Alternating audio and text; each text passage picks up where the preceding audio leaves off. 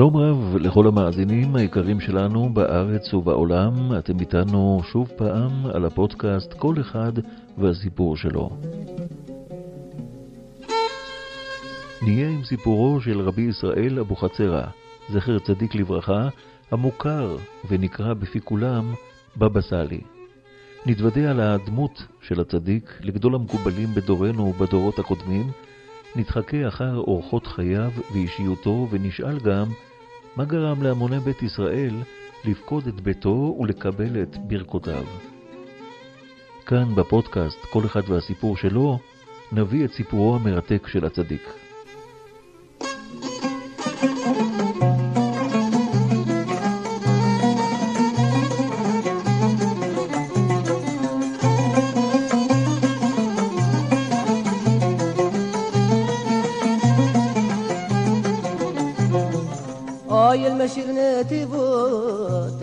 معاك عبيني نزور بابا سالي من غيره ما يداويني.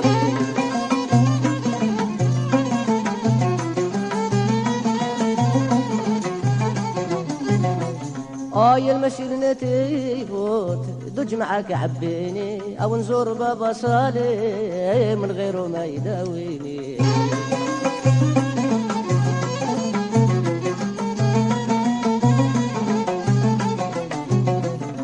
وبش من الحنين بديت أجي وتشمعوا العجوبة. نعاود لكم شريت فنيتي بوت المحبوبة. عند الصديق مشيت بابا سليم وللهيبة. زرت قبر وبريت وبيزفوت وداواني يا المسير ناتي بوت دوج معك عبيني. أنا نزور بابا سالي من غيره ما يداويني.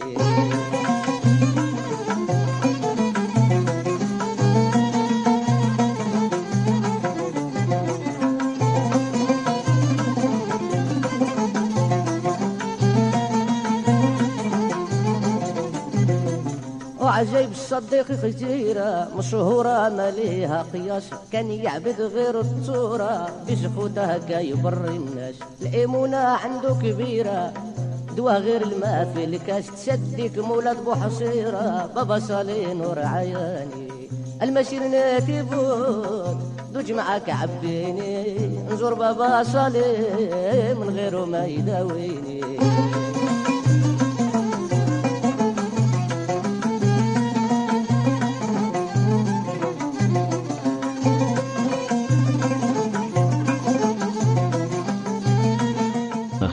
אנחנו יחד עם אה, דוקטור משה דורון דנינו, מרצה בכיר באוניברסיטת בר אילן, והוא מומחה וחוקר את הזהות הספרדית ועיירות הפיתוח במדינת ישראל.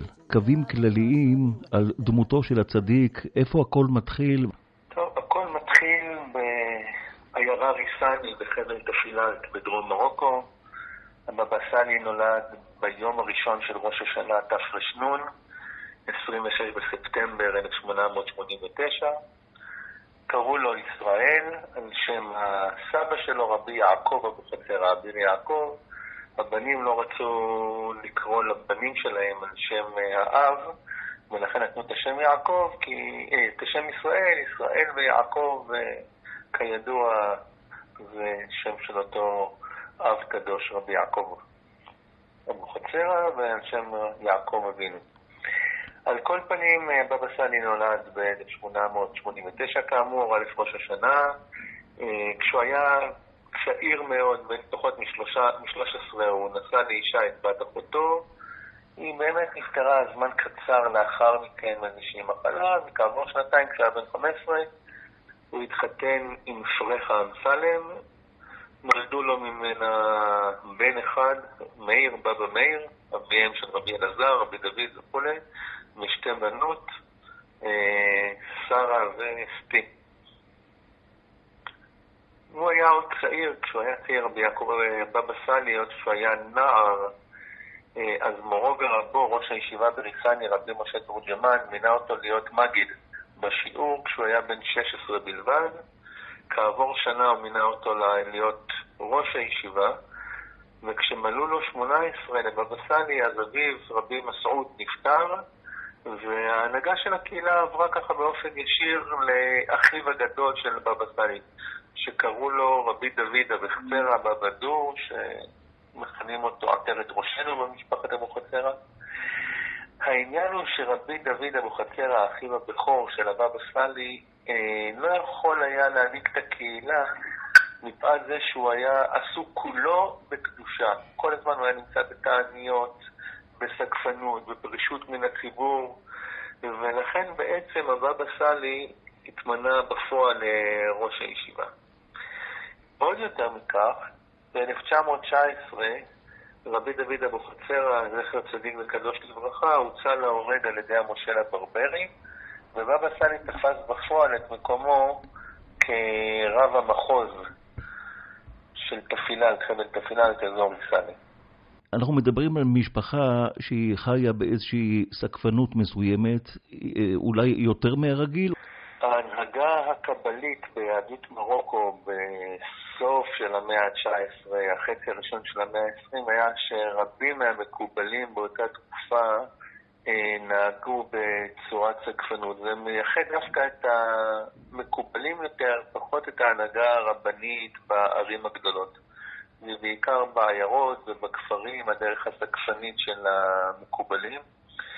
יש לנו חבורה שלמה באותו הדור של אה, תחילת המאה ה-20, של סקפנים אה, גדולים כמו רבי שלמה בן חמו, שהיה בחבל מוגמאז' אה, והוא היה סקפן גדול עם תלמידיו, וגם הוא עצמותיו הועלו לארץ בשנות האלפיים. וחבורה כזו של צגפנים, של רבנים שהסתפקו במועט, רבי יעקב אבוחצירא עצמו גם כן היה מסתגף, אוכל במועט. על רבי מסעוד אה, דווקא היה יותר בהנהגה הרבנית, אבל בין בניו של אה, רבי מסעוד, בבא סאלי, התחיל את חייו אה, באמת כאדם שעוסק בקדושה. עוד כשהוא היה ילד, אביו אמר לו, בוא תהיה בתוך חברה קדישא, כי הוא היה בן תשע. הוא אמר לו, תתחיל לעבוד עם חברה קדישא כדי להכיר את מעגל החיים כולו, לא רק את המשחקים של הילדים, אפילו את, את ענייני הקבורה. ובאבא סאלי עוד מגיל צעיר הוא היה צם, צום שבמרוקו נקרא שתיים. צום שמתחילים אותו במוצאי שבת ומסיימים אותו בקידוש של יום שישי. פעם בשנה הוא היה עושה את הצום הזה, בדרך כלל בשבוע של אה, בחודש אלול, הוא היה שם את הצום הזה כדי לכפר את העוונות. רבבא סאלי באמת, עוד מגיל צעיר, הוא ניסה ללכת בדרכי אחיו שנרצח. ב-1923, כשהוא היה חצי צעיר, הוא הגיע לארץ, לארץ ישראל בפעם הראשונה כדי להדפיס את הכתבים של אחיו, רבי דוד. הוא ביקר במקומות קדושים בארץ. התפלפל בענייני קבלה עם מקובלי ירושלים. וכשהוא חזר כעבור שנה למרוקו, הוא התמנה באופן רשמי לרב הראשי של הרפוד, של אה, מחוז אה, תפיללת כולו. עשר שנים אחר כך הוא עוד פעם מגיע לארץ בפעם השנייה, ב-1933, הפעם מתוך רצון להשתקע בארץ, לחיות בארץ, הוא מתיישב בירושלים, ושוב פעם הוא מקבל איגרת ממורו ורבו רבי משה תורג'מן, שאומר לו, תחזור למרוקו. הוא חוזר למרוקו, חוזר לתפקידים הקודמים שלו. הפעם כשהוא חוזר להרפוד, הוא נושא אישה שנייה, את מרים לבית אמסלם. היא לא קרובת משפחה של האישה הראשונה, שגם היא נקראת אה, אמסלם, לא פרחה אמסלם, אלא אישה אחרת בשם מרים אמסלם. ונולדים לו ממנה בנו ברוך הבבא ברוך, והבנות שלו אביגיל ופנינה ואלינה. וככה הוא נשאר בהנהגה שם במרוקו במשך עוד שנים רבות. ואנחנו מגיעים כעבור עשר שנים נוספות, כמה, לאחר קום המדינה, אחיו הצעיר הבבא חכי עולה לארץ, מתמנה לרב של רמלה, חבר מועצות הרבנים הארצית, ובעקבותיו גם הבבא סאלי מחליט לעלות לארץ.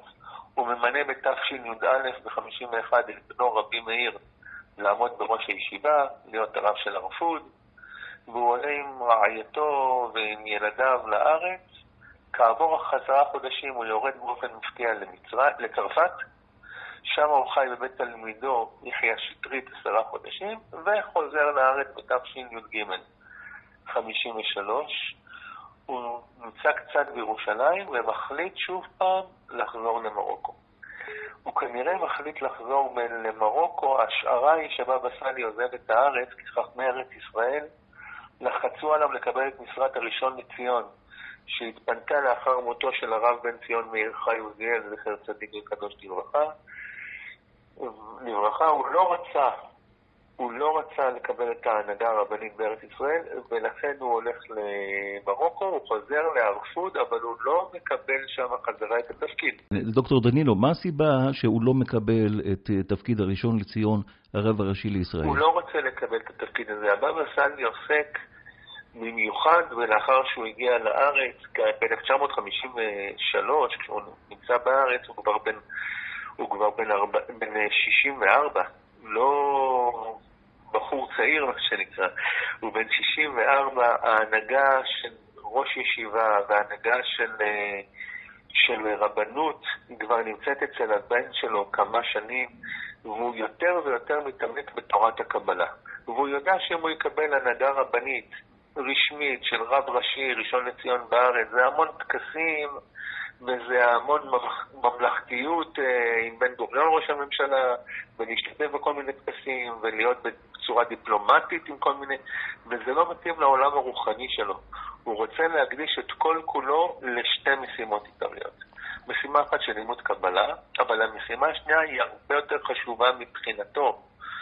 כשבבא סאלי היה צעיר, התגלה אליו בחלום הסבא שלו, אביר יעקב, ואמר לו משפט קצר, בך יברך ישראל.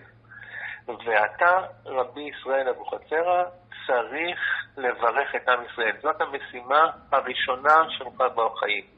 לברך את עם ישראל, כי הברכות שלך יתקבלו אצל הקדוש ברוך הוא. ולכן כל מה שעליך, לא כל מה שעליך לעשות, אבל משימה חשובה מאוד שלך היא לקבל ברכות. ולכן הבבא סאלי, כשהוא נמצא בארץ, כשהוא חוזר לארץ, רבים מיהודי מרוקו פונים אליו שיברך אותם. כמו שהם פנו לפני כן לרבנים ולמקובלים וקמעות וכל מיני דברים כאלה, הם פנו לרבנים בארץ שיברכו אותם, אבל הדמות של בבא סאלי, בנקודה הזאת הוא התייחד מיתר המקובלים בארץ בזה שבאופן רשמי הוא אמר, אני תפקידי לברך אתכם. אה, כמו שאתה אומר, הוא מוותר על אה, משרת הראשון לציון, הרב הראשי לישראל, אבל לא הרבה יודעים שהבבא סאלי, חוץ מהיותו מקובל, הוא היה גם אה, ראש אבות בתי הדין, והוא בעצם תלמיד חכם גדול, הוא דיין. אולי תיגע בנקודה הזאת של עולם הדיינות. בהחלט. קודם כל אני הקדמתי ואמרתי כשתיארתי את דמותו, שכשהוא היה בן 16, הוא כבר מונה להיות ממלא מקום ראש הישיבה. רבי משה תורג'מן. וכשהוא היה בן 18, הוא כבר מונה לעמוד בראש הישיבה. כשהוא היה בשנת 1919, הוא היה בן 30 שנה, הוא מונה לרב של כל המחוז של חבל תפילת, והוא מונה לדיין ולאב בית הדין של המחוז. הוא עסק המון המון בענייני פסיקה, בענייני דיינות, הוא היה אב בית הדין במחוז שלו. נכון שהיום, כאשר מדברים על, על הבבא סאלי, מה שבעיקר זוכרים זה את הברכות ואת, ואת ה... את הקמעות או דברים כאלה. דרך אגב, הבבא סאלי עצמו כמעט ולא כתב קמעות. הוא מעט מאוד כתיבת קמעות, היו רבנים אחרים בנתיבות שהיו סביבו וכתבו את הקמעות, הוא בעיקר ברך, ברך על המים, ברך על יין, ברך על ערק, ברך את האדם פיזית. כמעט ולא כתב קמיעות. מה שלא יודעים עליו באמת זה את העולם הרחב שלו בהלכה, את פסיקות ההלכה שלו, את היותו דיין, אב בית דין. דרך אגב, בשנים, ממש בשנה האחרונה התגלו הרבה מכתבים שלו וכתבים שלו שעוסקים דווקא בעולם הדיינות בריסני. וזה התחיל עכשיו להתפרסם, המקורות דווקא ההלכתיים שלו. הבבא סאלי בעצמו, כאשר הוא הגיע לארץ, כמו שאמרתי, מ-1951, ואחר כך ירד למרוקו, ורק חזר ב-1964, בתקופה הזאת שהוא היה במרוקו, והיה לו עדיין את הבית בארץ, בירושלים, אה, הוא אמר שרוב כתביו גם ההלכתיים וגם פירושים של התורה ואחרים נגנבו מן הבית. והוא אמר, אני יודע מי, מי גנב אותם, אני לא מוכן לגלות מי גנב אותם, אבל יבוא יום והדברים האלה יתגלו. ו... וזה מה ש... זה מה שבעצם גורם היום למחסור של הדור שלנו בהבנת הדמות ההלכתית, בהבנת הדמות ה... הפסיקתית שלו כדיין וכרב מחוז.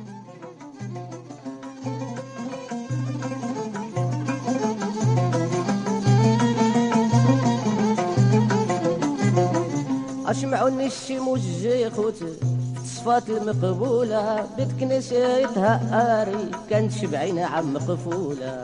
اللي كان يدخل كان يموت جاب بصلي وحلها. يجي المشيح بالجيخوت تصدق نور عياني.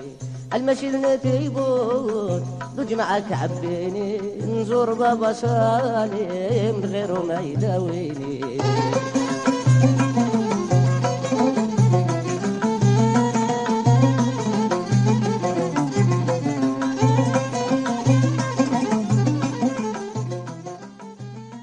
שקראנו, הוא הגיע לדירת שיכון קטנה של עמידר, והוא חי ממש בצניעות. הבבא סאלי, אה, כשהוא הגיע לארץ, קודם כל הוא היה ביבנה. הוא היה בדירת שיכון אה, קטנה ביבנה, אה, שם הייתה גרה בתו וחתנו, חתנו זה בבא הנה, היה גם האחיין שלו, הבן של הבבא חכי.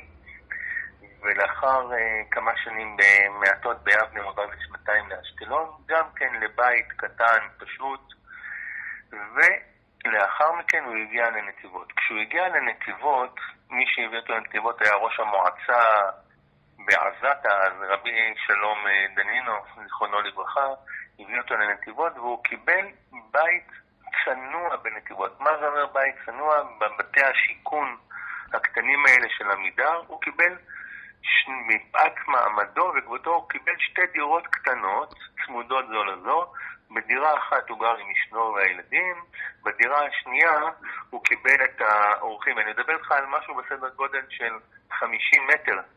אנחנו מדברים על הבניינים, מה שקוראים להם הרכבות. הרכבות, בדיוק. כן. בבתי הרכבות האלה הוא מקבל שתי דירות קטנות צמודות, לא מגיעים ל-100 מטר. כן, רק להזכיר למאזינים, בזמנו משפחה שהייתה מעל שישה נפשות, קיבלו אה, שני דירות כאלה קטנות. הדירות האלה היו בדרך כלל של 45 מטר קטנות, 54 או 62. ומשפחות גדולות, מרובות ילדים, ברוכות ילדים, היו קונים שתי דירות קטנות של 45 ומחברים להם אותם. וזה מה שהוא קיבל. באמת חי בצניעות, גם כשהוא היה, הוא היה ישן על, קראו לזה אז, מיטה של הסוכנות.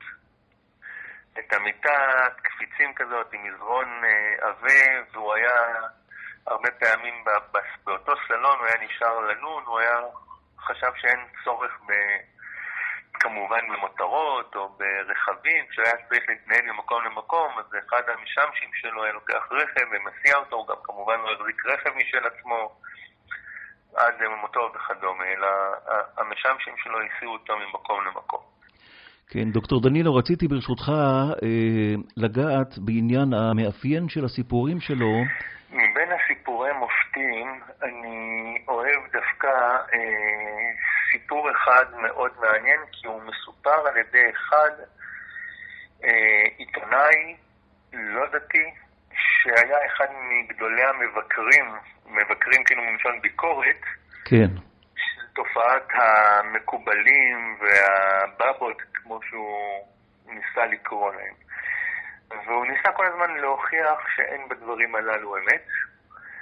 ודווקא הסיפור שהוא מספר זה מצביע על הגדולה של הבבא סאלי.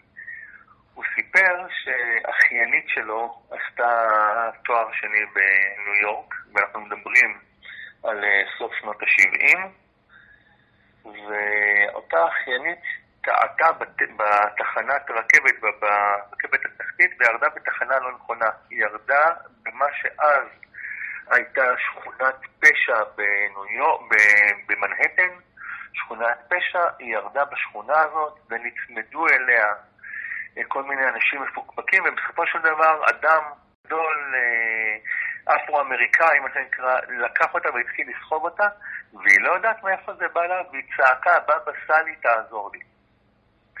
ובאותה שנייה הגיעו שני שוטרים וחילצו אותה מידיו של אותו אדם. עכשיו, זה לא הסיפור לכשעצמו, אלא כשהיא חזרה לארץ כעבור חודש, היא מספרת את זה לדוד שלה שהיא יודעת שהוא אנטי מקובלים, והיא אומרת לו, תשמע, קח אותי לבבא סאלי, אני רוצה לראות מי זה, אני בכלל לא יודעת למה יצא לי מה, מהפה זעקה כזאת, אה, בבא סאלי תציל אותי. ואז הוא כזה סקפטי, אומר לה, בואי אני אבוא איתך, הוא מגיע לנתיבות יחד איתה, היא לא נכנסת, אלא הוא נכנס לבד, הוא לא אומר לבבא סאלי שום דבר, אף מילה. הוא נכנס לבבא סאלי, בבא סאלי מרים את אליו אליו ואומר לו, תגיד לבחורה הצעירה שנמצאת בחוץ שבאה איתך, שהזעקה שלה באמריקה העירה אותי, ואני הערתי את uh, המלאכים להגן עליה. הוא אומר שהוא היה בהלם, ואת זה הוא מספר כאדם לא מאמין. אנחנו מדברים על אה, עיתונאי מאוד מפורסם, וכמו שאתה אומר, זה עיתונאי שמאוד סקפטי לכל העניין של ברכות, של רבנים, של צדיקים. לא רק סקפטי, גם עושה ביקורת עליהם ומבקר אותם בחריפות, כולל את משפחת אבוחצירא הוא ביקר בזמנו. מדהים הסיפור הזה. הייתה לו אהבת ישראל מאוד גדולה.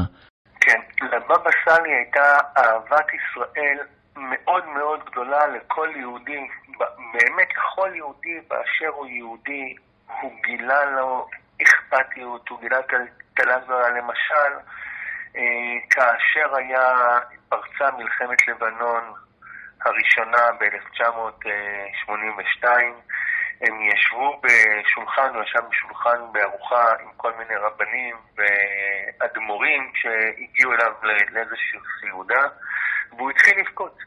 הוא התחיל לבכות, וכשאמרו לו מה אומר, עכשיו היה באותו יום את אסון צור ב...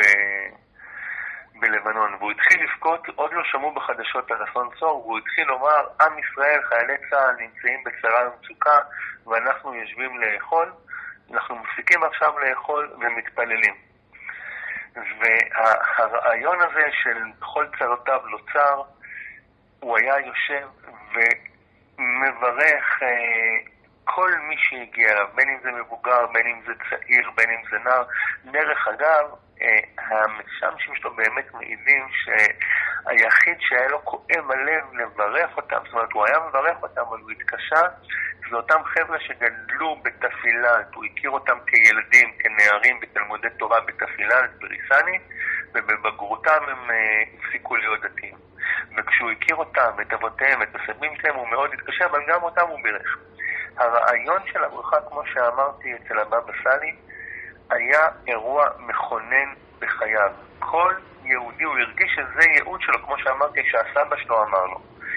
בחי יברך ישראל, הוא הרגיש את הרעיון הזה שזה שליחותו בעולם, והוא בירך ללא הבדל של ספרדים, אשכנזים, דתיים, חילוניים, צעירים, מבוגרים. כל מי שפנה אליו, הוא נענה לברך אותו.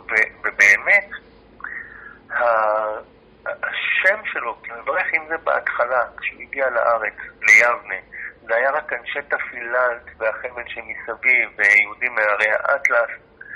לאט לאט זה הפך להיות לכל יהודי מרוקו, בהמשך זה הפך להיות לכל היהדות הדתית החרדית, וזה המשיך לאנשים חילוניים לגמרי.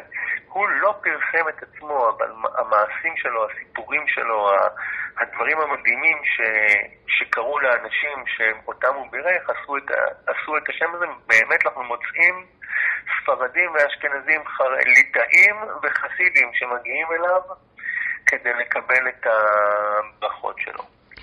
דרך אגב, אני אומר עוד מילה אחת לגבי המים, כי הרבה לא מכירים את זה עליו לברך. כאילו, מה, מה זה הרעיון הזה בכלל לברך על בקבוק מים או על בקבוק ערק? הרעיון הזה לקוח מדבר אחר. במרוקו היה מאוד מאוד מקובל לעשות זיארה, עלייה לרגל לקברי קדושים. עכשיו, להגיע, לא משנה אם זה רבי עמרם בן דיואן, או שזה רבי דוד ומשה, המון המון צדיקים שהיו גבורים במרוקו במקומות שונים, אבל בעידן בתת, לא משנה, המון המון אנשים שהיו גבורים במקומות שונים במרוקו, אנשים היו עולים אליהם לרגל. לא כולם יכולים לעלות לרגל. ומאחר שלא כולם יכולים ללכת ולהשקיע זמנים, כאשר היה מישהו מהכפר או מהעיר הולך לזיארה, לעלייה לרגל לקבר צדיקים, היו, היה מנהג של אנשים שלא יכלו להגיע, היו אומרים לו, תעשה לנו טובה, תיקח בקבוק של מים או בקבוק של ערק, תניח על הקבר של הצדיק ותתפלל עלינו. כשהבקבוק הזה מונח על הקבר של הצדיק, תתפלל עלינו. ואז כשאתה חוזר, תחזיר, קח את הבקבוק איתך ותביא לנו, וזה כאילו היינו שותפים בסעודת המצווה, כאילו היינו שותפים לעלייה על הרגל. על אותו משקל בארץ, אנשים שהגיעו לבבא סאלי, לא כולם בשנות ה-60 וה-70 יכלו להגיע מחצור הגלילית לנתיבות. יום שלם. במיוחד אם אתה מבוגר, או איש מבוגר או אישה מבוגרת. ולכן אנשים ביקשו שכשאתה מגיע לבבא סאלי, תבקש ממנו לברך על בקבוק מים או על בקבוק ערק, ואת הבקבוק הזה תביא אלינו, בדיוק כמו שהיה בזיארה מאות שנים במרוקו, שיברך על הבקבוק הזה ברכתו של הצדיק, כשהוא מברך על הבקבוק ערק, במיוחד אם הוא אפילו פותח את הבקבוק ומוזג קצת לעצמו, ואת הבקבוק הזה תביא אלינו, אנחנו כאילו ביקרנו בביתו של הבבא סאלי וקיבלנו ישירות ממנו את הברכה. זה המקור של המנהג הזה. כשסיפרת על הסקפנות של הבבא סאלי, על העניין של אהבת ישראל גדולה, איך סדר היום שלו היה מתנהל? במרוקו זה לאו דווקא היה הבבא סאלי, אלא כמו שאמרתי, המקובלים ובריסני בישיבה שלו זה היה ככה, עוד הנהיג את זה אביו רבי מסעוד, אה, ובבא סאלי הקפיד על כך כמעט כל ימי חייו, עד שהוא היה כבר קשיש מאוד כמובן. אה, סדר היום, גם בלימוד הישיבה וגם הכל התחיל מוקדם מאוד בבוקר לפני הנץ בטבילה. היו קמים לפני הנץ וטובלים, לאחר הטבילה היו הולכים לבית הכנסת, מתפללים תפילת שחרית, לאחר תפילת שחרית הם היו לומדים חוק לישראל, לאחר חוק לישראל היו חולצים את התפילין, אוכלים ארוחה זה אומה קטנטנה וחוזרים ללמוד, כאשר סדר היום היה סדר יום מאוד מאוד קבלני, בבוקר היו לומדים ש"ס על הסדר, בדרך כלל זה היה רש"י, תוספות ומהרשה. לאחר מכן, מהצהריים, היו עוברים ללמוד את השולחן ערוך על ארבעת חלקיו של השולחן ערוך, כל ארבעת החלקים של השולחן ערוך. לאחר מכן, מנחה, שיעור ערבית, וחוזרים ללמוד בלילה הלכה או קבלה, בדרך כלל זה היה לימודי קבלה, תלוי בה, כמובן ברבנים, הבבא סאלי היה לומד את הקבלה לאחר תפילת ערבית. בלילה, מאוד מאוחר, אה, היה הולך לישון לשעה-שעתיים, קם לתיקון חצות, ולאחר תיקון חצות ממשיך ללמוד עוד קצת, ישן עוד שעתיים, ושוב פעם קם לטבילה במקווה לפני הנץ. זה סדר יום במשך ימים ארוכים. מעבר לכך, הבבא סאלי שהוא היה גם בודק את הסכינים של השוחטים ונותן תעודות שחיטה לכל אנשי חבל תפילה, לכל המחוז שלו, אה, מגיל צעיר יחסית החליט שהוא מפסיק לאכול בשר. מפסיק לאכול בשר בגלל ענייני השחיטה וגם בגלל שמא יהיה פגימה בסכין, שמא הכוונות של השוחט לא היו מכוונות וברות דיין בזמן השחיטה, הפסיק לאכול בשר בקר. עבר לבשר עוף, ולאחר מכן גם את הבשר עוף הוא אכל רק בימי שישי. במשך כל השבוע הוא נהג באי אכילת בשר ועוף, רק דגים, ובשישי בלילה או שבת בבוקר, או שישי בלילה ושבת בבוקר, הוא היה טועם עוף. בשר בקר במשך שנים לא בא אל פיו. וכמובן צומות, המון המון צומות. זהו, בעניין הזה, אה, בעניין הזה של הצומות, ברשותך, תספר לנו ותסביר לנו. אה, אנחנו שמענו שהבבא סאליה יצא ממוצאי שבת לערב שבת הבאה. אנחנו מדברים על בלי אוכל, בלי שתייה? נכון. לצום הזה במרוקו קראו שתי ים. שתי ים זה שישה ימים, כאשר מי שהיה צם היה עושה הבדלה במוצאי שבת, תואם את ה... מהיין של ההבדלה, טועם מה שנקרא סעודת מלה ומלכה, או דוד המלך, כפי שקראו בזה במרוקו, טועם טיפה, מברך ברכה, בדרך כלל זה לא מברך את ברכת המזון של מוצאי שבת, ולא נוגע באוכל ולא בשתייה עד לקידוש של יום שישי שאחר כך. הבבא סאלי נהג לעשות את זה בחודש אלול, בדרך כלל בשבוע האחרון של חודש אלול קבוע, כי זה הוא נולד באלף תשרי, אז בשבוע שלפני יום הולדתו, היו מקובלים במרוקו שניסו לעשות את זה.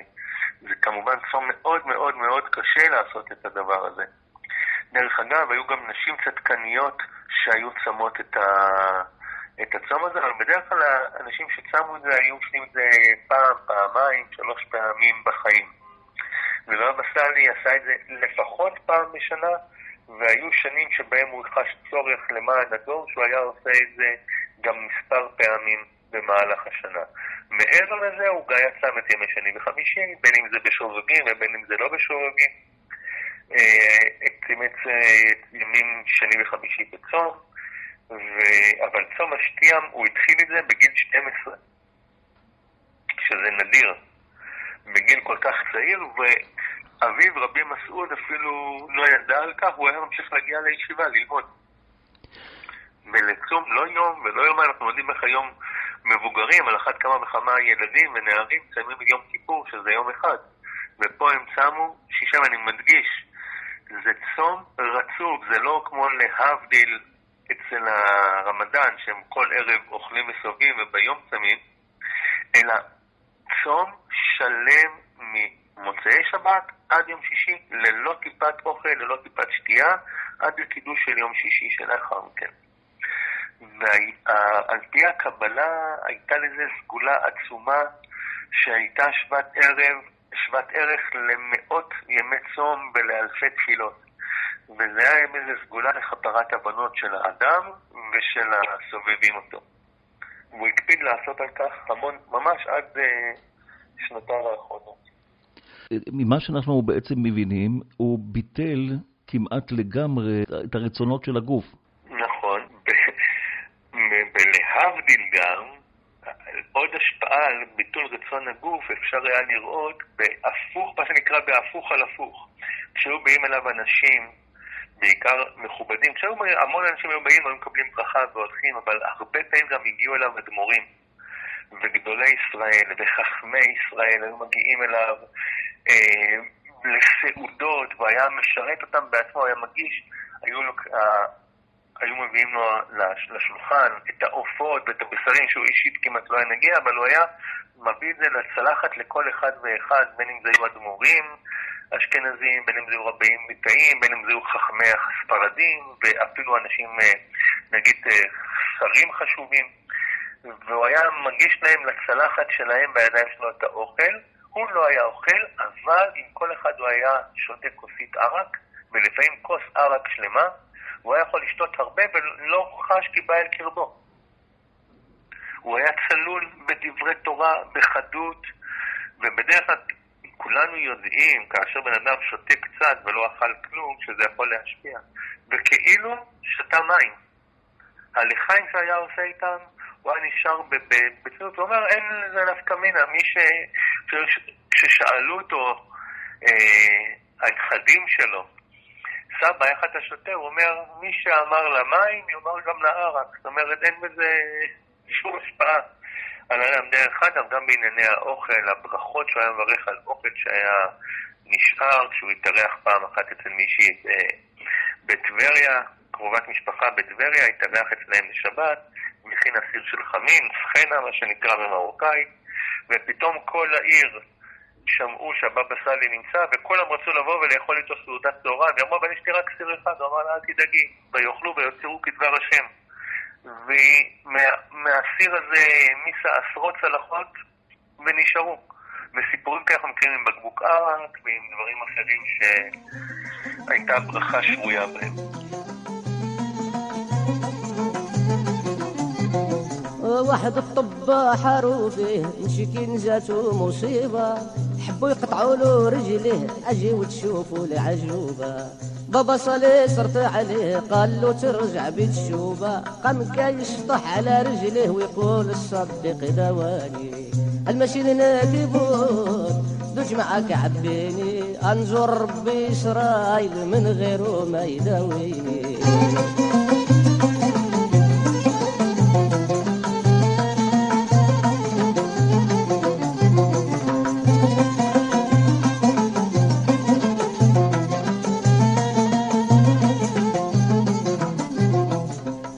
واحد لولية بلا صغار جات الصديق في ليلة. دخلت لعنده للدار كاتبكي كي الهبيلة شاف دموعها كيلو مطار عيا ما صاب لا حيلة.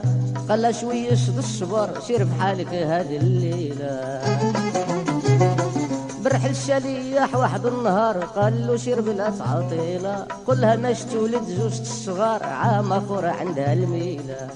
ولدت جوج وليدات وبسكوت بابا صالي يطلق حجام الوليات يفرحهم مولانا العالي. المشي نادي بوت دوج معاك عبيني أنزور بابا صالي من غيره ما يداويني.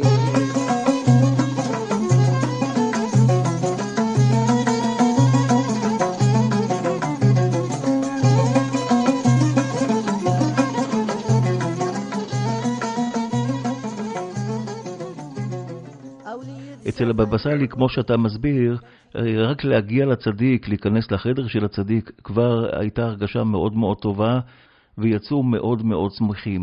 התחושה הזאת שהאדם נכנס, והוא גם לא צריך לספר מה היה, אלא כבר הצדיק יודע מראש מה יהיה שם, ומה הבעיה ונותן ברכה, זה כבר ישרה אווירה נינוחה. הידיעה, ש... דרך אגב, כשהוא, לפעמים כשהוא היה עוצם את העיניים ומתפלל, הוא גם היה מרגיש שזה לא, שיש גזירה. זאת אומרת, לא כל דבר הוא מראש ביטל, הוא היה, ואז הוא היה נמצא בצער עמוק על אותו אדם שהוא כביכול לא יכול היה לעזור לו, כי הוא חש מן השמיים שהדבר חסום. והוא היה נמצא בצער עמוק ויושב, והם לא פעם מצאו אותו בוכה. ואמרו לו, למה, מה, הרב, למה אתה בוכה? בבא סאלי, למה אתה בוכה? והיה אומר, כיצד לא יזכה ובא אליי יהודייה לעזרה ולא יכולתי לעזור? כיצד אני לא אבכה שאני יודע מה צרותיהם של ישראל? ולפעמים הוא היה יושב ובוכה כשהוא היה שומע וגם היה עוזר. הוא אומר, רבו הצרות על עם ישראל. ההשתתפות האישית, זאת אומרת, זה לא איזה משהו טכני, באים, מקבלים ברכה, מזל וברכה ויוצאים החוצה, אלא כל אדם שנכנס אליו, הוא הרגיש שהצרה שלו היא צרתו של הרב. והרב בוכה על זה ומצטער על זה. היו גם לא פעם מקרים שדרך אגב זה מאפיין גם כמה וכמה רבנים נוספים בחכמי מרוקו, כמו רבי אברהם יפרח במושב מצליח ורבנים אחרים, אבל אצל בבא סאלי זה היה גם מונהג, כשאנשים מגיעים ונותנים תרומה, נכון, איזושהי צדקה ושמים צדקה ב... בסידור של הרב, או כן. מתחת שולחן כדי שהוא יתרום צדקה, כאשר הם מגיעים אנשים ונותנים צדקה, ואומרים, תיתן לי ברכה לפרנסה, תיתן לי, יש לי ילדים, ויש לי, אני צריך לחתן את הבנות שלי, והרב תברך אותי, הוא היה קם, פותח את המגירה, או את דברים אחרים, לוקח ערימה של כסף ונותן לו. הוא אומר, תהיה לך ברכה מן השמיים, אבל עד שתגיע ברכת השם מן השמיים בימים הקרובים, שיהיה לך לימים הסמוכים משהו. ואז במקום לקחת צדקה, הוא היה נותן. הוא היה נותן לאנשים וממלא להם את הברכות, ואומר, בברכה, בכסף הזה יהיה, יהיה לך ברכה. וזאת אומרת, זה גם כן ההזדהות העמוקה עם האדם, שהוא היה מרגיש מישהו שחסר לו, היה בא ונותן לו מעצמו. הפודקאסטים שלנו נשמעים במדינות רבות בעולם. אולי אה, כמה מילים למי שמגיע ואולי רוצה לפקוד את הציון, לא כל כך מבינים בעניין, מה העניין לעלות לציון? העניין של לעלות לקבר של צדיק, לעלות לציון במרוקו, קודם כל במרוקו זה היה מאוד מאוד מקובל כמו שאמרתי. העניין של הערצת הצדיקים, קברי קדושים, הרעיון של עלייה לקבר של צדיק, קודם כל הוא צריך להיות במובן שהוא כפוי, זאת אומרת, כאשר עולים לקבר של צדיק, העניין הוא ששפתותיו דובבות בקבר כאשר קוראים אה, מדברים שהוא כתב, אומרים דברים בשמו, אבל היכולת של הצדיק בהיותו בעולם הזה, כשהוא חי, מה שנקרא, עם הגוף ועם הנשמה ביחד, אז הגוף מגביל את הנשמה גם ביכולת לעשות. וכמובן, ככל שאדם יותר מתעלה רוחנית, ברמה רוחנית הרבה יותר גבוהה, אז הנשמה מתגברת אל הגוף, הוא יכול לפעול בעולמות העליונים יותר. הדבר הזה, על פי התפיסה המסורתית של המקובלים במרוקו, ולא רק במרוקו, מתגברת על אחת כמה וכמה כאשר הנשמה נפרדת מן הגוף. כאשר הנשמה נפרדת מן הגוף, היכולת שלה לפעול בעולמות העליונים היא הרבה יותר גדולה. ולכן, כאשר מגיעים לקברו של צדיק, ועדיין, למרות שאדם נפרד מגופו שנים רבות, יש כאלה שהם מאות בשנים, יש כאלה של עשרות בשנים נפרדים, הנשמה נפרדת מהגוף, עדיין המצבה שבה חוקקים האותיות של שמו, שבה נמצא העצמות של אותו צדיק מחוברות באופן ישיר לנשמה. מה שצריך לברך, ולכן יש למקום הזה משמעות עמוקה, אבל צריך לזכור, לא מבקשים מהצדיק לעזור. לא הצדיק הוא זה, זה שעוזר, וגם הבבא סאלי בחייו אמר את זה וגם אחרים, אלא הקדוש ברוך הוא צריך לבקש מן הצדיק שיפעל אצל הקדוש ברוך הוא לעזרה. שבזכותו של הצדיק הקדוש ברוך הוא יסייע, וזה גם ההבדל, אם אנחנו היינו בפרשת אה, ויחי, כאשר יעקב אומר אל נא תקברוני במצרים, ובבא סאלי היה משתמש בביטויים האלה ואחרים, אל נא תקברוני במצרים, כדי שהם לא יעשו אותי עבודת אלילים. ולמה? כי המצרים לא ידעו להבדיל בין האדם לנשמה, וחשבו שהאדם, הגוף, הוא הקדוש. אומר הבבא סאלי, לא. הנשמה היא זאת שיש בה את חלק אלוקא ממען, אבל דרך הציון של הקבר מבקשים מן הצדיק שיפעל אצל הקדוש ברוך הוא. ולכן הכניסה לאותו מתחם של צדיק, יש בה גם לרומם את גופו של האדם המבקר, שהוא מתחבר אל דמותו של הצדיק, וגם הבקשה בקברו של הצדיק, יש בה לחולל למעלה אצל הקדוש ברוך הוא לפעול למען אותו מבקש. כל אחד והסיפור שלו עם הרב דוקטור משה דורון דנינו. אתה נולדת ביפו להורים יוצאי מרוקו. ספר לנו אה, האם אתה דובר את השפה ואיך אתה מגיע לדוקטורט שעשית במחקר המאוד מעניין על העדה המערבית, יהודים ספרדים. קודם כל נולדתי אכן ביפו לרבי אליהו דנינו ועליזה דנינו בתו של הרב אברהם. מצד אבי, ההורים שלי עלו משנות ה-50, אני נולדתי ביפו, אני דובר את השפה המרוקאית כמעט ברמה של שפת אם. אני נולדתי למשפחה של מקובלים, דורות של מקובלים, משפחת דנינו. אנחנו, השושלת שלנו גם מפורסמת בפני עצמה, גם מתפרסם על זה ב... בעיתונות, ואפשר למצוא את זה בחיפוש קטן בגוגל. אנחנו מחזיקים בשושלת ארוכה של רבנים. אה, אני דור 28 לרמב"ם, רבי משה בן מימון, דור אחר דור 28, דור 28, 28 רבנים דור אחר דור לרבן, מאב לבן. אה, במשפחה שלנו יש לנו גם קשרים הדוקים יחסית עם משפחת אבוחצירא.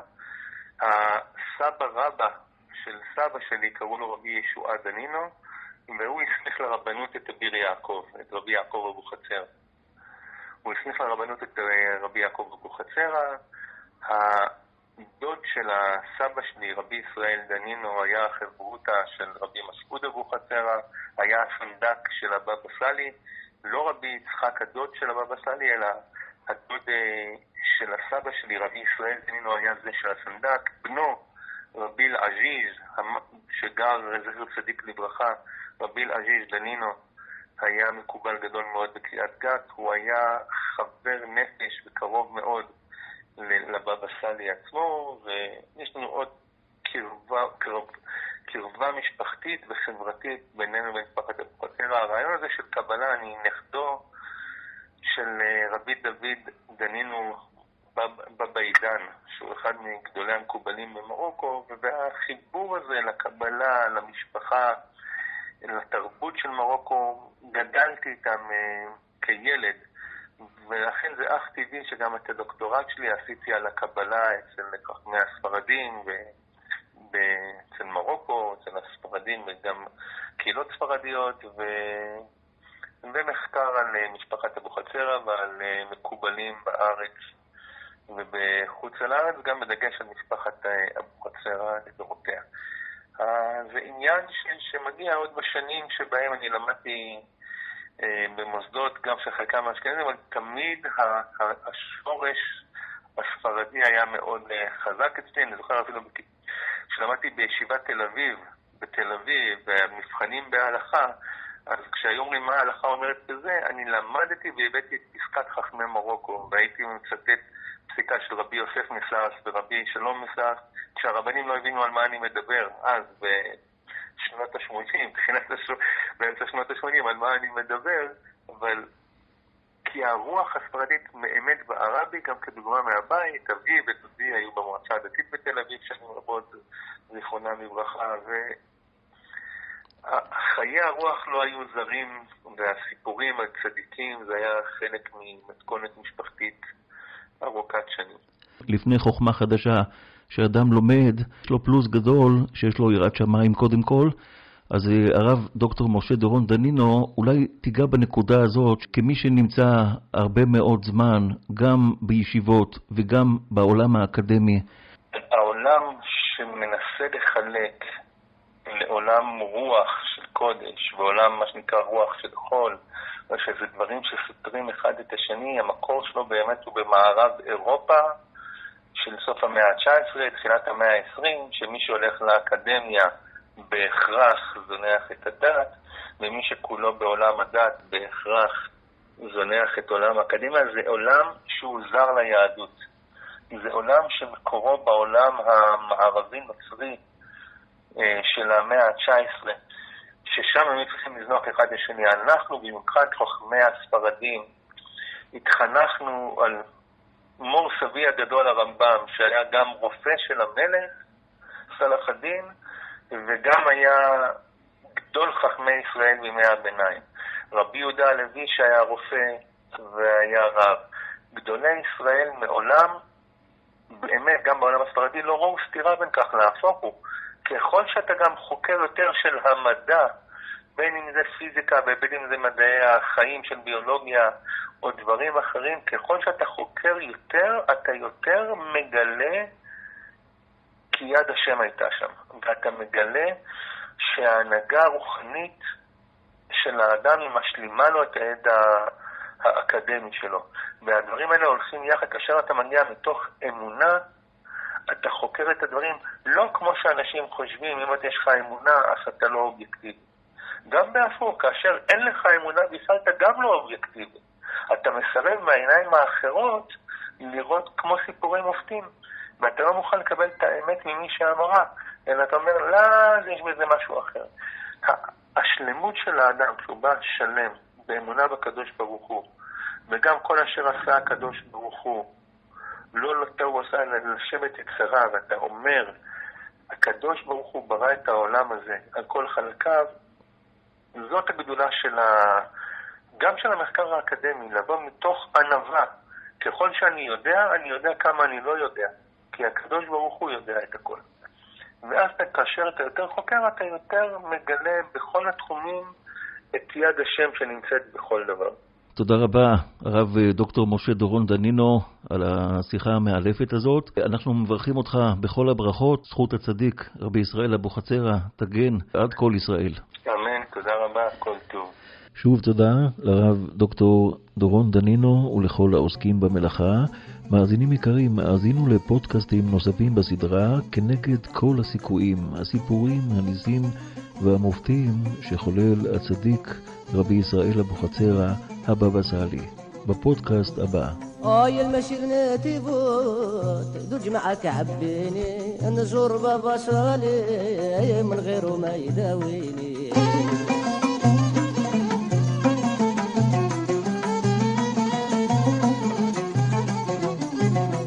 آي المشير بوت دوج معك عبيني أو نزور بابا صالي من غيره ما يداويني.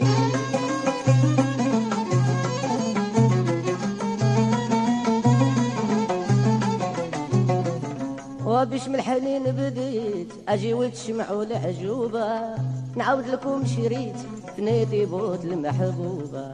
عند الصديق مشيت. بابا سليم وللهيبة زرت قبر وبريت وبيزفوت وداواني يا المسيل نادي بوت.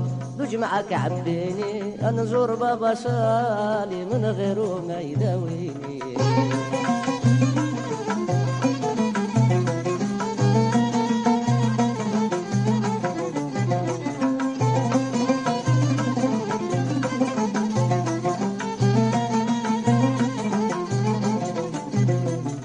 وعجيب الصديق خزيرة مشهورة ما ليها قياس كان يعبد غير التورة. بزخوته هكا يبر الناس؟ الإيمونة عنده كبيرة.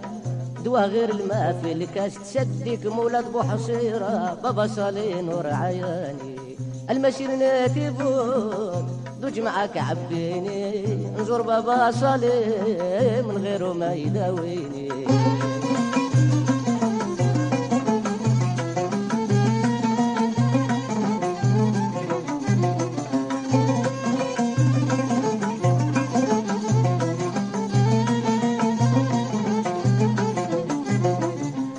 عوني الشموج جي خوت صفات المقبولة بيت كنسيتها آري كانت شبعين عم قفولة اللي كان يدخل كان يموت جاب باصلي وحلا يجي المشي يحب الجي خوت تصدق نور عياني.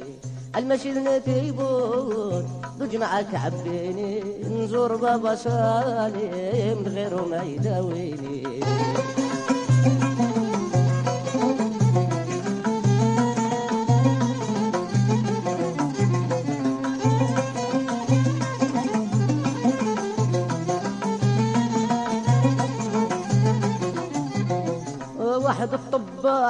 حروفه مشكين جاتو مصيبة حبوا يقطعوا له رجليه أجي وتشوفوا العجوبة بابا صالي صرت عليه قال له ترجع بيت شوبة قام كاي يشطح على رجليه ويقول الصديق دواني.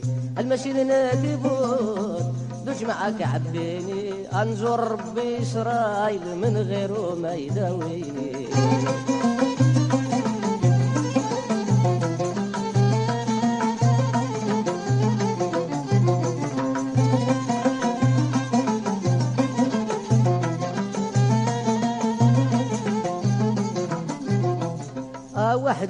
بلا صغار جات الصديق في ليلة. دخلت لعنده للدار كاتبكي كي الهبيلة شاف دموعها كيلو مطار عيا ما صاب لا حيلة.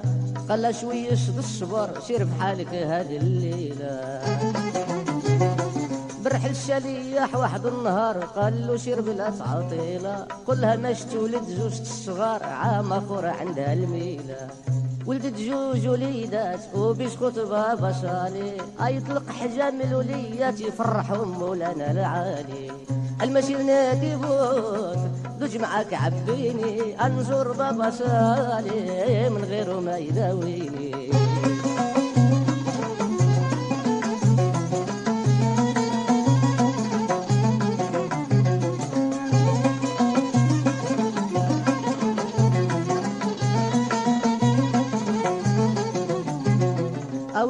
شفالي وقبح كانت يامو معدومة. طول ضربوج صحيح ما قدات معاه حكومة. بركو سيدنا ردو مليح رجع بيت شوبا شليمة. فلي شيبا ولا كايشيح بابا صالي دواني.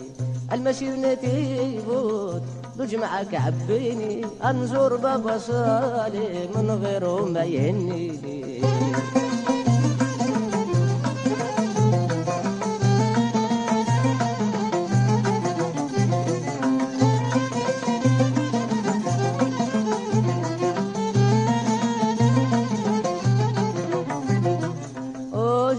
جات المغبونة كتبكي لبابا صالي جابت بنيتها من حونة قالت شمعوا واش زورالي عيت نداويها الحجينة ولا شي ذوبي بقدالي. لو كان ما تلين تهنى وفكني يا بابا صالي الصديق جاتو غبينا زراوي دموع وكل موجات. قال لهم اروها لهنا وشعل ثلاثة الشمعات وما وقفات تسنى. دارت شافت البني تابرات. بالفرحة طاحت تغشات وتشغرت على بابا سالي هيا المسير اللي تبوت. دوج معاك عبيني نزور بابا سالي من غيره ما يداويني.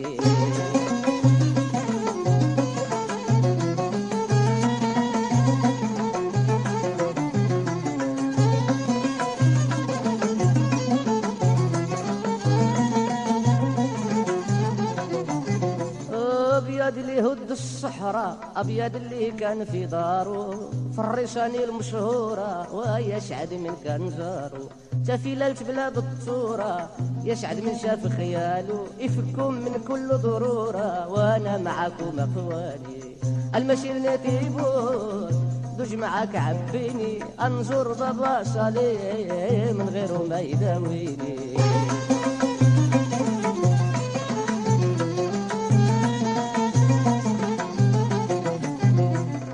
مطع الحقا معالي شيرو عنده بالنية. ربي بارو خلد بابا صالي حاجتك عنده مقدية يحضيه مولانا العالي يفكو منك البلية يكون خلفت بوه الغالي بابا صالي نور عياني. المشير ناديبون دوج معاك عبيني. أو نزور بابا صالي من غيره ما يداويني.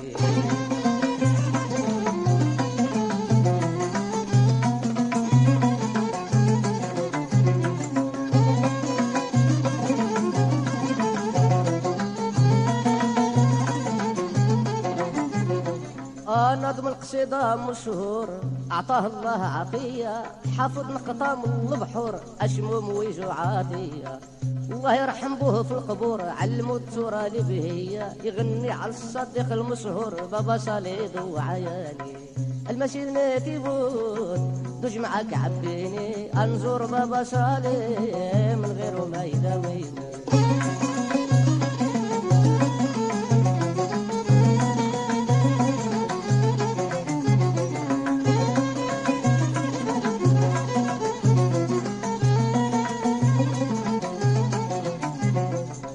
دالت بصفات يا حضر ذاك النهار الهلولة نتي بوتكم تسافر راه طلبتك مقبولة بالعود نغايم لوتر عاد فرحة مكمولة. نفرحوا بالصديق المختار بابا صليد وعياني. المشي نادي بوت ضج معاك عبيني. نزور بابا صالي من غيره ما يداويني. قضوا البطورة ومعاشم يا لا لا لا لا. قملوا ما الشم يا لا لا لا لا. بينا بنتي بوت خامشم يا لا لا لا لا. زخارب أبو حصيرة وترت لا لا.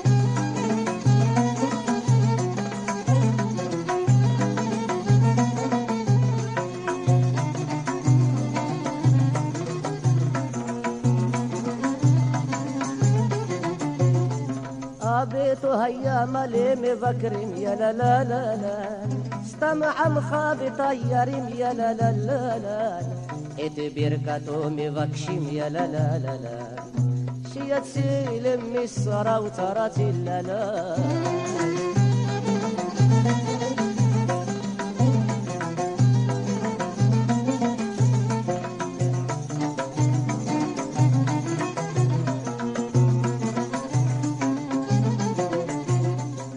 اني السبمي اودي دعيم يا لا لا لا لا عوني لخولها عقوميم يا لا لا لا لا وملاليم قميتهم يا لا لا لا لا ربي سرائيل ابو حصيره وترات لا لا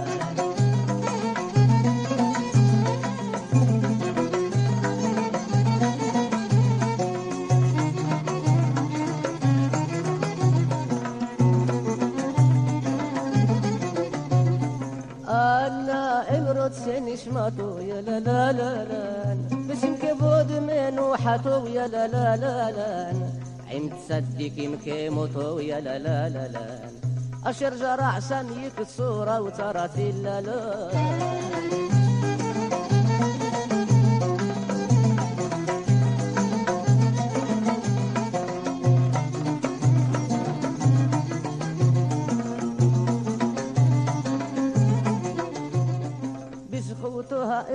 تسيلن ويا لا لا لا لا. يا ضبر عمي متحتن ويا لا لا لا لا. يا بيلان ومشي حنو يا لا لا لا لا. بيمين وبمهرة. بسقط بابا صالح بخل مسبحة أبو حسيرة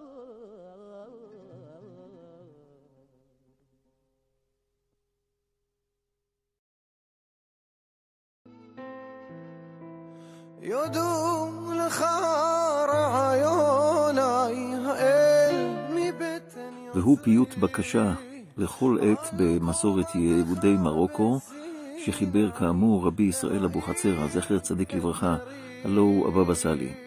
בפיוט הזה הוא שוטח את בקשתו לגאולת עם ישראל וחזרת עבודת המקדש. בקשה מרגשת זו מלאה אופטימיות וציפייה לגאולה הקרובה, והבבא סאלי מודה על הזכות הגדולה שנפלה בחלקו להיות מהעם הנבחר שקיבל את התורה המאירה, משום כך הוא אומר כי גם בשעת תחנוניו, בצר ובמצוק, הוא חש שמחה גדולה בשם יתברך, ויש לו צורך לפאר ולרומם את השם תמיד.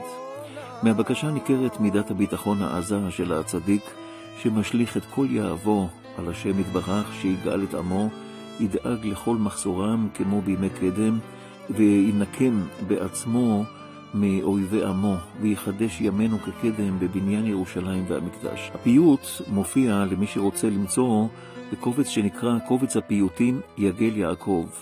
זהו קובץ שמאגד בתוכו את הפיוטים שחוברו על ידי רבני משפחת אבוחצירא במהלך המאה ה-19. כמה מן הפיוטים שבקובץ חדרו אל מסורת יהודי מרוקו הרחבה, והפיוט הזה מוכר לציבור הרחב גם בזכות הביצוע של אמיר בניון, אבל לידיעה כללית, הלחן המקורי שיושב בתוך המבנה הבסיסי של הפיוט הזה הוא בעצם הלחן של רבי ישראל אבוחצירא, הבבא סאלי. יודו לך רעיוני האל מבטן יוצרי. על קרבתך בסיני להאיר את נרי.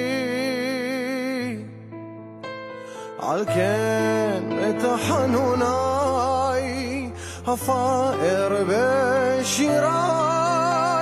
בכל ימי ושי עד לעד לעולם אשמח בך, אשמח בך, אשמח בך, אשמח בך אל עולם אשמח בך גואל נפשי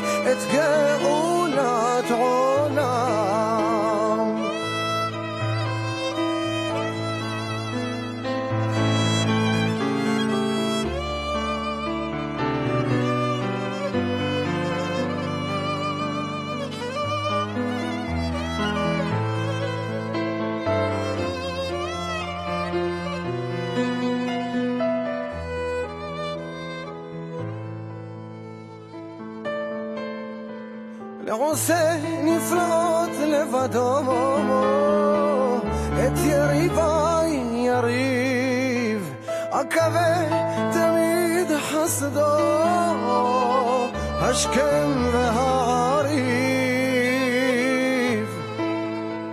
ולא יסיך בעדו את טירתו יחריב ואז נשיר את השירים במושלם אשמח בך, אשמח בך, אשמח בך,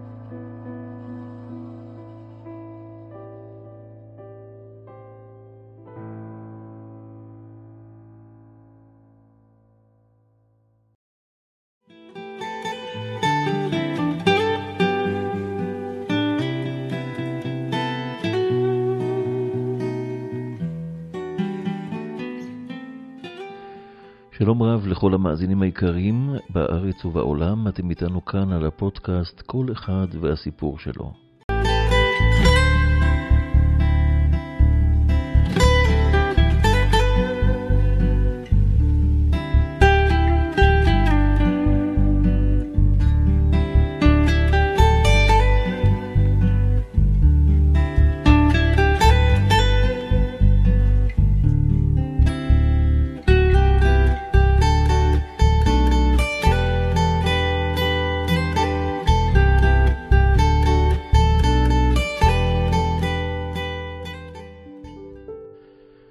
באחד הימים נכנסה לבית רבנו הבבא סאלי משלחת שלמה והמתינה להיכנס לחדרו של הרב. בזמן שהם המתינו, הם שוחחו בקולניות ובהתרגשות, ואי אפשר היה להתעלם מהנוכחות שלהם. עוזר הרב ניגש לאחד הגברים שבחבורה, וביקש לשמוע מה רצונם מהרב. אותו אדם הפנה אותו לעברה של בחורה שהייתה עמם, וביקש כי ישאל אותה לפשר בואם. ניגש רבי אליהו אלפסי, עוזר הרב, לבחורה, ושוב חזר על השאלה. היא הביטה בו ושאלה, אתה לא זוכר אותי? ניסה המשרת של הרב להיזכר מניין הוא מכיר אותה ולא נזכר. הוא הודה כי הוא לא זוכר. הבחורה התחילה לצחוק ושבה לשאול, תנסה להיזכר, רבי אליהו. לאחר שאימץ את מוחו והשיב בשלילה, אמרה הבחורה, אתה זוכר שהגיעה לכאן לפני כשלושה חודשים בחורה לבקש את ברכת הרב? אז אותה בחורה הייתה רתוקה לכיסא גלגלים, ועכשיו, ברוך השם, עומדת על רגליה הבריאות. עוזר הרב נזכר מיד. שלושה חודשים קודם לכן הגיעה בחורה רתוקה על כיסא גלגלים והתחננה להיכנס לחדרו של הרב. זה כמה שנים היא סיפרה שהיא משותקת ברגליה ויוצאת ובאה בבית לוינשטיין ברעננה, והטובים שברופאים מטפלים בה, אולם לא מעניקים לה כל סיכוי להירפא. הסביר לה עוזר הרב כי לא תוכל להיכנס לחדרו של הרב, ועל פי בקשתה הוא קירב את כיסא הגלגלים לדלת החדר, בכדי שתשמע את דברי הבבא סאלי. לאחר שהבבא סאלי שמע את סיפורה, הוא בירך אותה לרפואה שלמה. החולה החלה לבכות וביקשה מרבי אליהו כי ייכנס שוב אל הרב ויבקש ממנו שיבטיח לה שהיא תירפא. רבי אליהו לא יכול היה להשיב את בקשתה ריקם. הוא שב לחדר הרב וסיפר כי הבחורה יושבת בוכה ליד הדלת ומבקשת כי הרב יבטיח לה כי תירפא. רבנו שמע את הדברים, נטל בקבוק מים וביקש לומר לה כי תסוך רגליה מן המים. אני מבטיח לה שתירפא במהרה, אמר רבנו בקול רם, בכדי שהנערה תשמע מעבר לדלת. שמעה זאת הנערה, וביקשה מהמלווים שלה כי ישיבו אותה למכונית. בידה אחזה את בקבוק המים, ובעיניה נקבו דמעות. בני הבית השתתפו בצערה, אולם לאחר שעה קלה שכחו מן המעשה.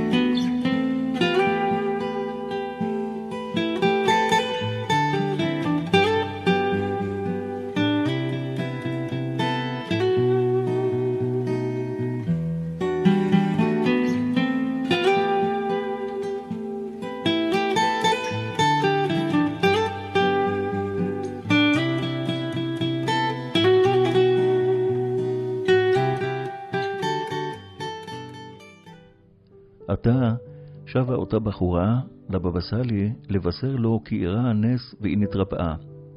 ברגליה נכנסה לבית של הרב, כדי שבני הבית יוכלו לספר לו כי ראו אותה, והנה ברוך השם היא מהלכת על רגליה. שמע זאת עוזר הרב, ולא יכול היה שלא לשאול שאלה נוספת, אך מה הפשר של כל החבורה הנכבדה הזאת שהטריחה עצמה לבוא לכאן? ניגש לרבי אליהו, אחד מראשי החבורה, ואמר לו, אנחנו רופאים העובדים בבית לוינשטיין ברעננה. אנחנו טיפלנו בבחורה הזאת במשך ארבע שנים וידענו כי אין כל סיכוי שתרפא. רגליה היו משותקות, ועל פי הבדיקות, הרי תוך זמן קצר גם פלג גופה השמאלי נידון לחלות בשיתוק. כאשר ראינו את מה שפעל הרב, אליו הלכה הבחורה לבקש ברכה, הוסיף אותו רופא, לא יכולנו להתאפק, והגענו כל רופאי המחלקה לראות מיהו אותו קדוש שפעל גדולות. גם אנו רוצים לבקש את ברכתו.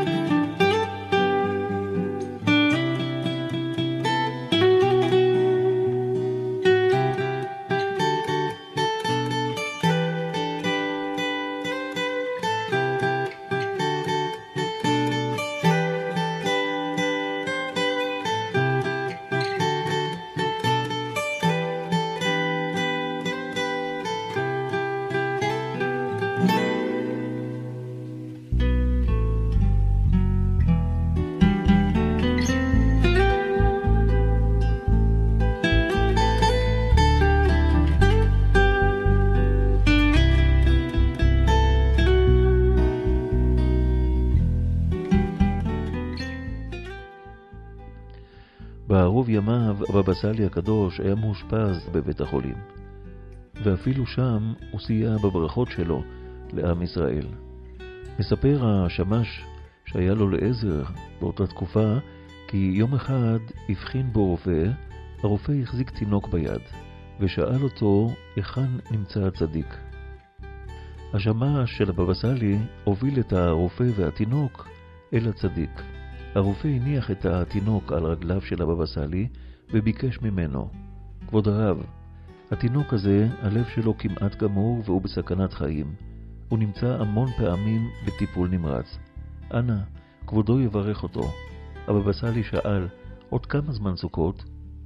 והוסיף, תגיד לאבי הילד שבערב סוכות הוא יצא הביתה עם לב בריא. ואכן, בערב סוכות הרופא נדהם לגלות כי ליבו של התינוק נרפא בצורה ניסית, כאילו הושתל בו לב חדש.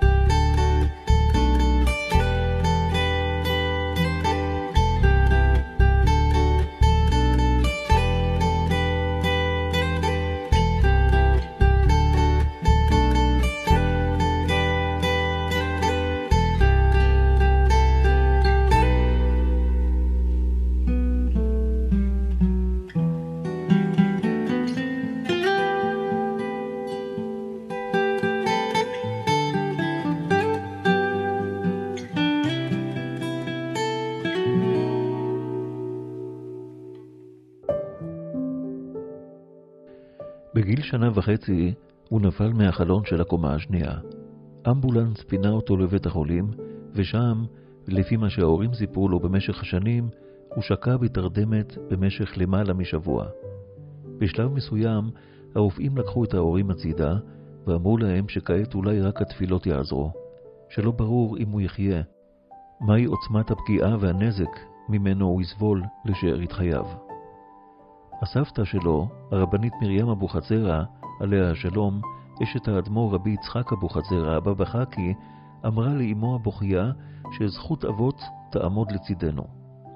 היא נסעה לנתיבות לבית גיסה, אחיו הגדול של בעלה המנוח, רבי ישראל אבוחצירא, הבבא סאלי, בכדי שיתפלל עבורם. הבבא סאלי לקח קערת מים וברך עליה ארוכות, וביקש מהסבתא גיסתו שתמרח על הילד את המים.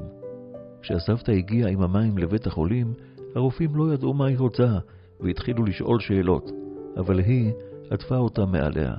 ניגשה למיטה והחלה למרוח את המים על גופו הצנום של הילד.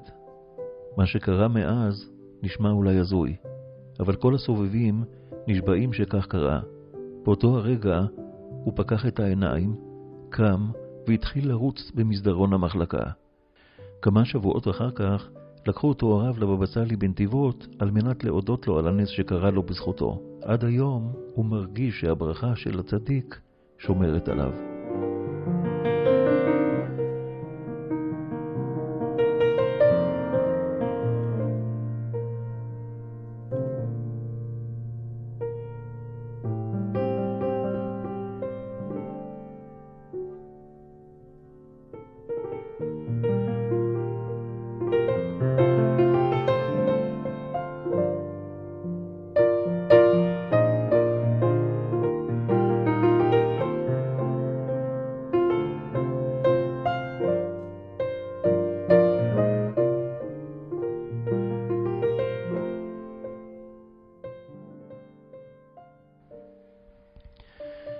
כשבבא סאלי הגיע לצרפת, הוא היה מגיע לישיבה של חב"ד.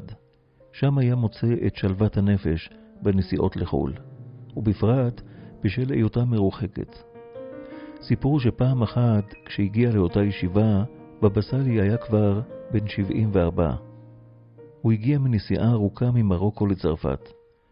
עם ההגעה שלו, הוא מיד התמקם בחדר הקבוע שהכינו לו מראש, ומתוך סקרנות גדולה למעשיו ופועלו של הצדיק, החליטו בחורי הישיבה להעמיד שומר לפי תור מול הדלת.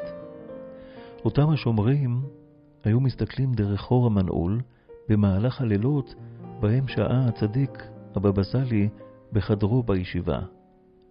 המחזה שנגלה אליהם לא נמחק מזיכרונם. כיצד יהודי זקן נוטש את המיטה המוצעת ומניח מחצלת על רצפת החדר. על הרצפה היה מתיישב ללמוד מתורת הנסתר אחרי עשר שעות של נסיעה רצופה, ולמרות טורח הדרך והנסיעה הארוכה, למד תורה ביגיעה תוך מיעוט הנאות ובקדושה נוראה, במשך שבע שעות רצופות, משמונה בערב ועד שלוש לפנות בוקר.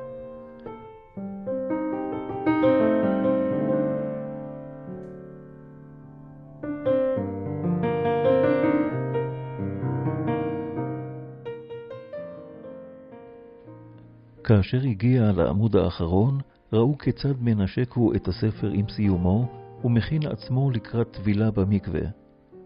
השומר התורן, שהיה ליד האחור של המנעול, כבר התעייף, ומדי פעם נרדם, וביקש שיחליפו אותו. אותם השומרים, במרכאות הבחורים, סיפרו שלא ראו אותו מרים את העיניים מהספר במשך שעות רצופות. זה היה בבא סאלי.